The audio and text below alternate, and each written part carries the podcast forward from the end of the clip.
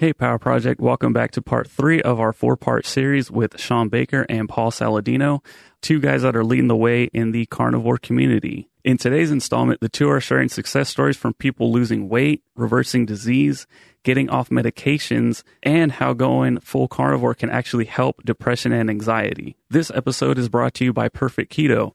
When you're following a meat based diet, you get a lot of your electrolytes from salting your food, even salting your water. But if you want to step it up a notch, Perfect Keto has these amazing electrolytes that you can take as a supplement. We like to utilize these before and after a heavy training session. If you guys want to give these a try, head over to perfectketo.com slash power project. At checkout, enter promo code power project 10 for $10 off any order of $40 or more. And if you really step your game up and your order is $100, you can enter promo code Power Project Bundle for $25 off. Again, this is part three of a four part series. So if you missed the first two, please go back and listen and watch those and stay tuned for part four of this full conversation. Enjoy the show. Why do you guys feel that it uh, helps you thrive so much? Aside from the nourishment that you get from the macros and the micros, why do you guys feel like it, it, it sets your body up uh, to get rid of things like diabetes and, and all these other diseases that we see? I think the absence of plant toxins is just a huge weight off your shoulders. You know, I mean, like Shawn is saying, I talk about this in my book. You know, animal foods are the ideal foods for humans, and plant foods are fallback foods. They're survival foods. Well, if you never have to eat survival foods, you're always thriving. You know, if you've always got to kill, if you've always got animals, you don't need anything else, right? And if you if you don't have to use survival foods, you don't get all of the toxins that come with that, all of the you know accompanying toxins. And I think that that makes a big difference for people, probably from an autoimmune inflammatory standpoint. I think that you know uh, we talked a little bit about earlier today, and maybe in one of the YouTube videos about insulin resistance and the resolution of insulin resistance. And I think that what we know about insulin resistance and type two diabetes, which is sort of the quintessential paradigmatic you know uh, example of insulin resistance if we have mixed overfeeding of fat and carbohydrates we run into problems. Well you can fix that pretty easily by cutting out one of those two. Clearly a carnivore diet is going to cut out all your carbohydrates and it's going to probably normalize the amount of calories you're getting and it's going to probably remove many of the foods that are causing inflammation in that previous video today we were talking about in- inflammation can make us insulin resistant sooner for a given fat threshold at the level of our adipocytes but i think that it, it, it you know like we're talking about here if you give your body a species appropriate diet if you give your body the ideal foods things are going to come back in line. And insulin resistance, I think, is a disease of Western civilization, and it's a disease of discordance between genetics and environment. We're not supposed to be getting tons of fat and carbohydrates together and getting tons of extra calories of those mixed macronutrients. We're not supposed to be getting tons of processed food that's easy to overeat that affects our incretin hormones incorrectly. You know, when we eat processed fat or processed grains or processed carbohydrates, it completely messes with the normal sequence of incretin, which is sort of the series of hormones involved in digestion and satiety as the food goes down our guts. And so when we get to real food, number one, and then real animal food, everything kind of clicks back in line. We get back to the normal program. They're all compatible on your phone, you know, there's a setting you can go to for to autocorrect your autocorrect your spelling. And I feel that the carnivore diet has helped autocorrect my need to overeat. You know, it's auto corrected me. It's taught me that, look, man, you eat way too much food, which I already knew because the food was around my waist, you know, and I, I, I weighed a lot. So that was a huge, huge thing for me is that it, it helped with, uh, you know, teaching me, look, man, this is, you're going to get all the nutrients that you need. You're going to get everything you need from this. And if you eat a lot of this, uh, it's going to actually be really, really hard to even eat enough of it to gain weight it'd be very difficult, uh, in my opinion, to to consistently for a period of time gain weight with just meat. Yeah, no, it is it is it is challenging to be obese. I would I would posit it would be hard to make. I mean, there are people that gain weight on the carnivore diet. You know, particularly, we see with some some you know, menopausal women often because they come from this history of chronic dieting but they don't gain 100 pounds. I mean, I would say it would be very difficult for a human being eating nothing to meat, to eat, eating nothing but meat to become morbidly obese. I think that would probably be Unless impossible. you're maybe going way out of your way and doing something weird. Well, right? I don't, I don't, I just don't think it's possible. Yeah. You, you, you, you know, you can certainly. That sounds like on- a good study. Yeah, well, I mean, try to eat as much as you could. You'd, you'd be, and they've tried to do that study back, and they did some studies on prisoners, uh, where they would overfeed these guys like pork chops, and they were like they got to like four or five thousand calories, and like I'm done. Mm. But they did the same thing with carbohydrates and, and, fats mixed together, and they could they could get ten thousand calories in them, and they would get fat. But with meat, it's very difficult to do. Um, I think that uh, you know the point about uh, the, the, plant toxins. You know, if we look at what we had access to as humans, and humans started arguably 2.83 million years ago with Homo habilis coming from Australopithecines our first thing was we were, you know, what defined us as humans was access to meat, you know, potentially scavenging initially. That's where we were getting our food from.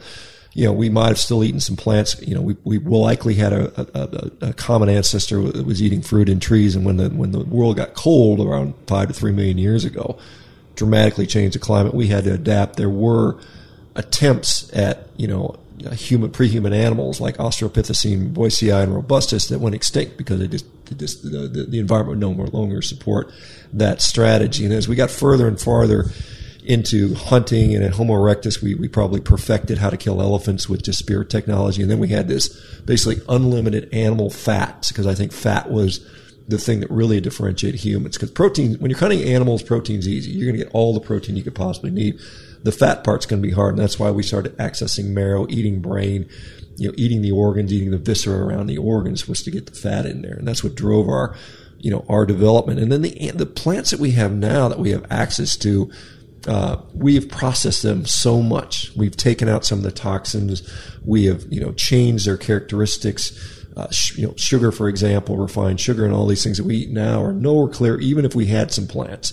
And I would argue, I don't know what Paul thinks. I think probably fruit would be the next logical step in foods that we would potentially eat just from a caloric value. And, I, and again, I point to ease of access to calories is what drives us for nutrition. Protein's a given if you're hunting animals. You're not going to have structural problems, but you got to get calories for energy to power that brain. It's either going to be fat, which is the easiest way, or you might get carbohydrate and fruit probably being the second easiest way. The starches and the tubers you would have gotten back then, very fibrous, very, you can't eat raw, you can't eat raw potatoes. I mean, you got to, you know, we'd have to have. Yeah, I've never heard it worded this way. I think that's great because, yeah, think about the impact it has when you eat like a pear or you eat like a apple uh, it feels really good on your on your brain, like it does something to you and something for you, perhaps, as opposed to like uh, you might not be searching around for a lot of vegetables because well, they don't do the same thing for who you. would eat leaves? I mean, honestly, if you're hungry and there's I got animals, I got fruit, I got leaves.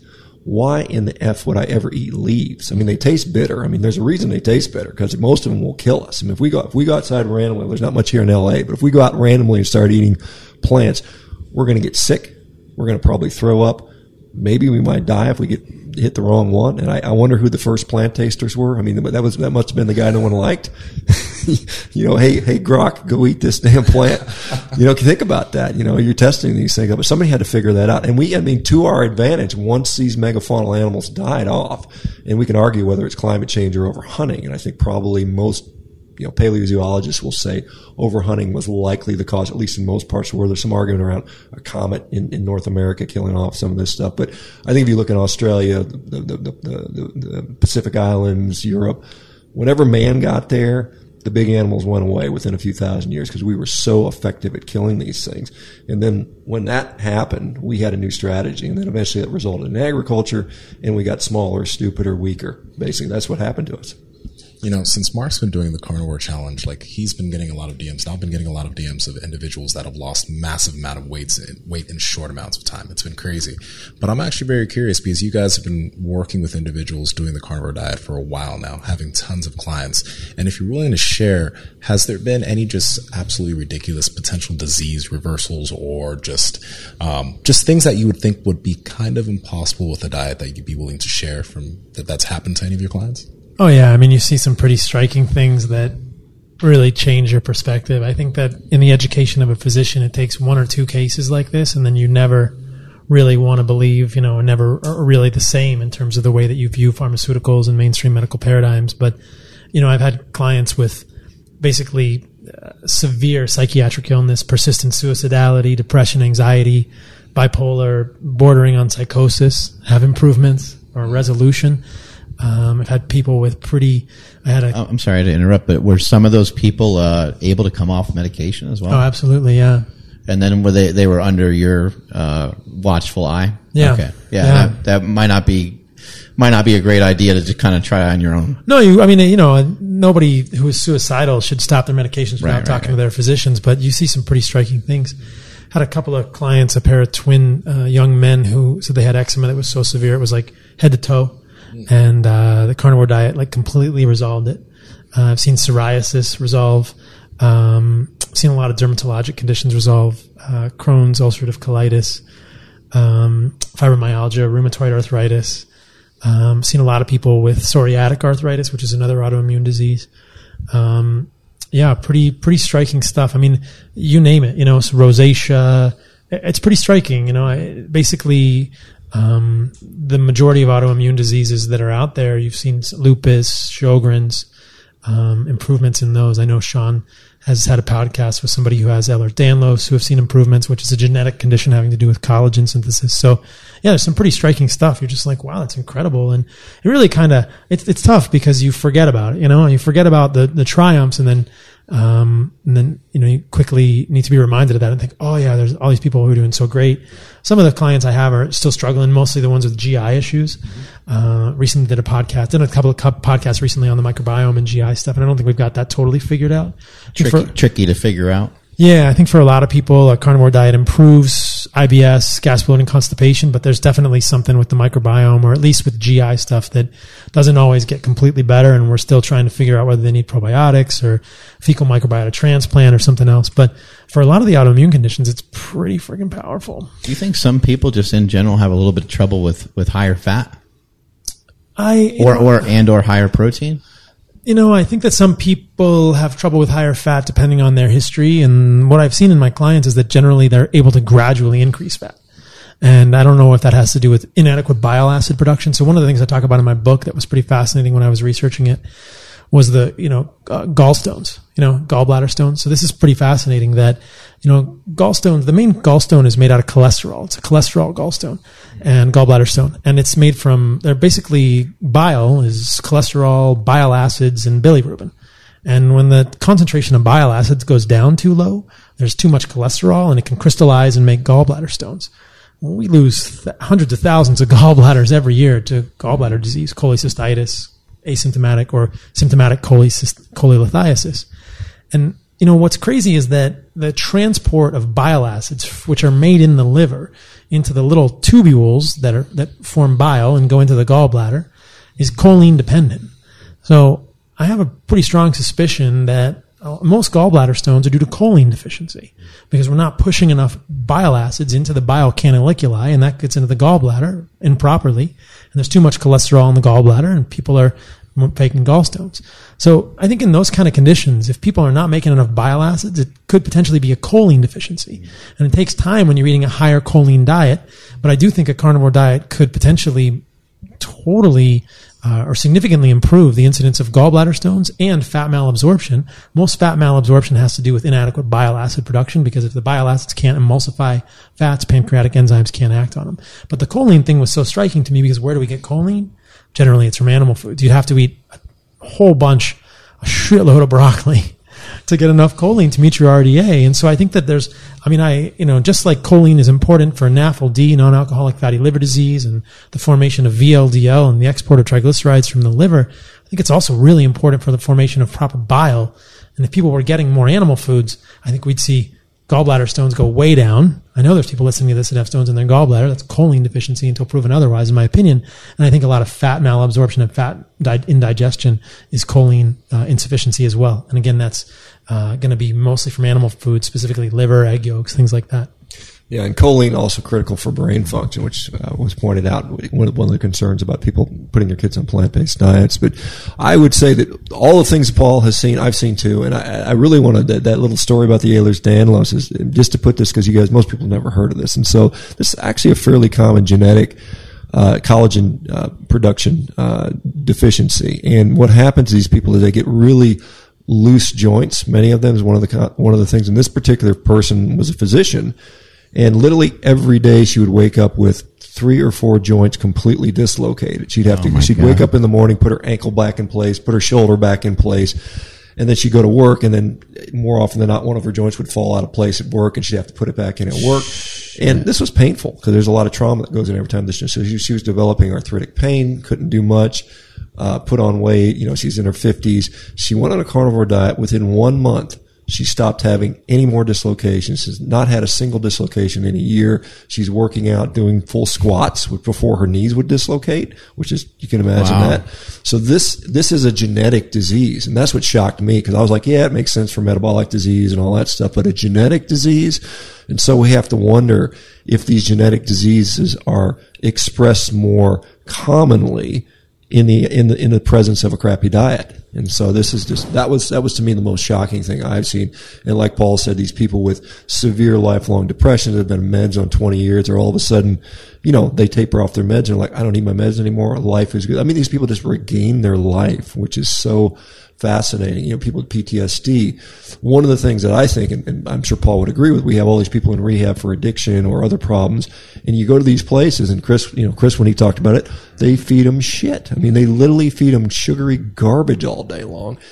And I mean, Yeah, he know, had to say he was allergic Right. to everything, and then he got like hard boiled eggs, and like they started cooking like burgers without the bun, and a couple things like that. the, the one thing that I think is unique, and I'm sure Paul's has seen this, we see a lot of people that are addicted to cigarettes, alcohol, you know, prescription drugs, illicit drugs.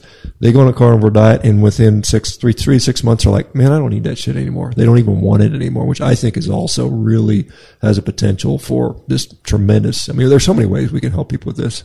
What about anxiety? I hear a lot of people, you know, a lot of, I hear, you know, modern times people talking a lot about anxiety. Have you guys seen some testimonials for that? Absolutely, yeah. So I did my training in psychiatry, so that kind of stuff's you know kind of near and dear to my heart. Though I practice more broadly now, but yeah, I think a lot of these psychiatric illnesses are neuroinflammatory, and I've definitely seen seen people with anxiety that gets way better, and then they'll kind of fall off the wagon, and you know it's almost like it's just like one of these medical postulates. You know, you remove something, it gets better, and you add it back, and it comes back.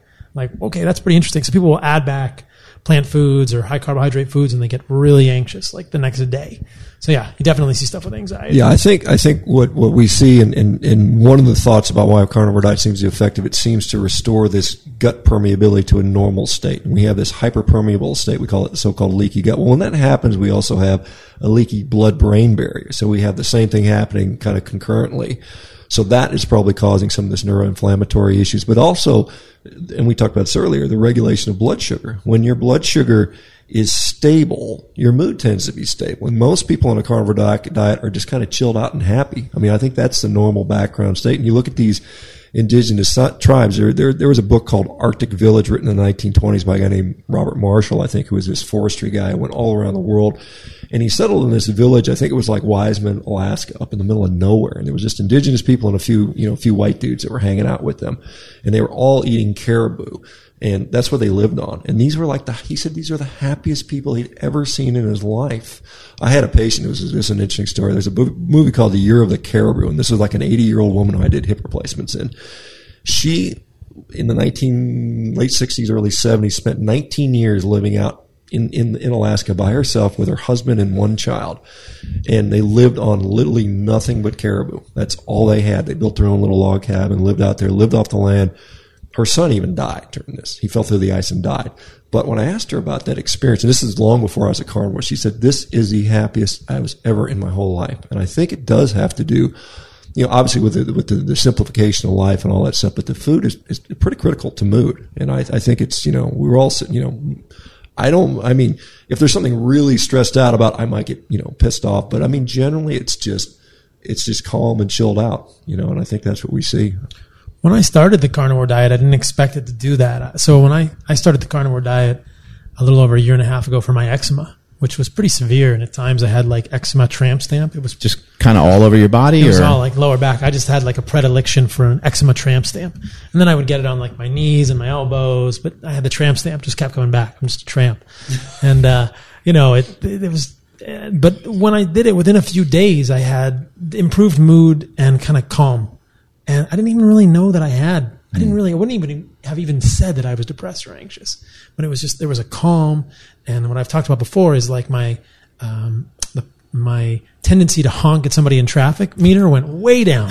I was just really chilled out. I was like, wow, it was like the whole different glasses. You know, different colored glasses suddenly, and that that was a profound psychological benefit. that and that's a weird thing to, too because you don't even know it until it happens. Like you said, you didn't feel.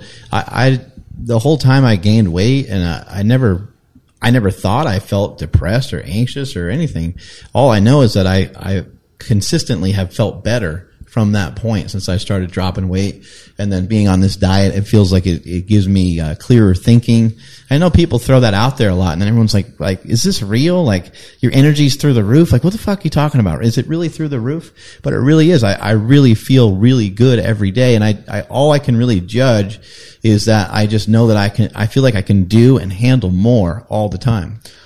people talk about you know the mental clarity quite a bit and i think it's important i don't know how to emphasize this point for people as well that i don't think everyone understands how good they could feel right they, That's, that's it right there. they, yeah. they think that they're they think they're doing fine but then when you make a change which is the power of any intentional diet change you might discover that man you could be even better you know you think you're at the ceiling you think you're doing fine or you think you're doing average or just okay and then you do something you, wow I, I was missing all of this extra gears that you didn't even know you had didn't even know you were a little anxious a little irritable little sluggish in the gym you know libido's a little low or whatever you know and then that's why i think it's so important to know that like there's a lot more potential out there for a lot of us.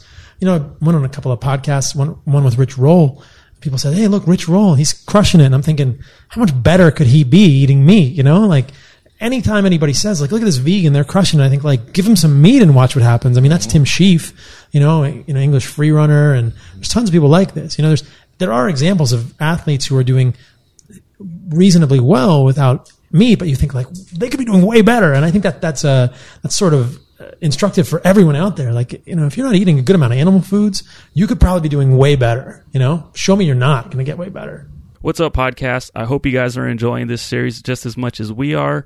Um, thank you to everybody that's been rating and reviewing the podcast recently. We put out our bat signal, and you guys have responded in droves. We seriously cannot thank you enough. It does so much for the podcast, and seriously, from the bottom of our hearts, thank you so much. Uh, I want to take this second really quick to thank Blau Beringo. I, I hope I'm pronouncing that name correctly. Um, and uh, this person says, "Great listen." Quote: I really enjoy the content and the special guests. There's so much valuable information. I am currently working on weight loss goals. Listening in has really helped me stay in the zone and on track. Thanks for the content. Uh, no, thank you. Uh, thank you for that review. Awesome, awesome stuff. Um, seriously, guys, like this is the biggest thank you that we can ever receive. We sincerely appreciate you guys taking the time out to actually do something like this. If you guys want to hear your name and your review read on air, please go to iTunes right now, drop us a rating, drop us a review, and you could hear your name at the end of a show, just like Blau Beringo did. Thank you guys so much for listening. We'll catch you next time.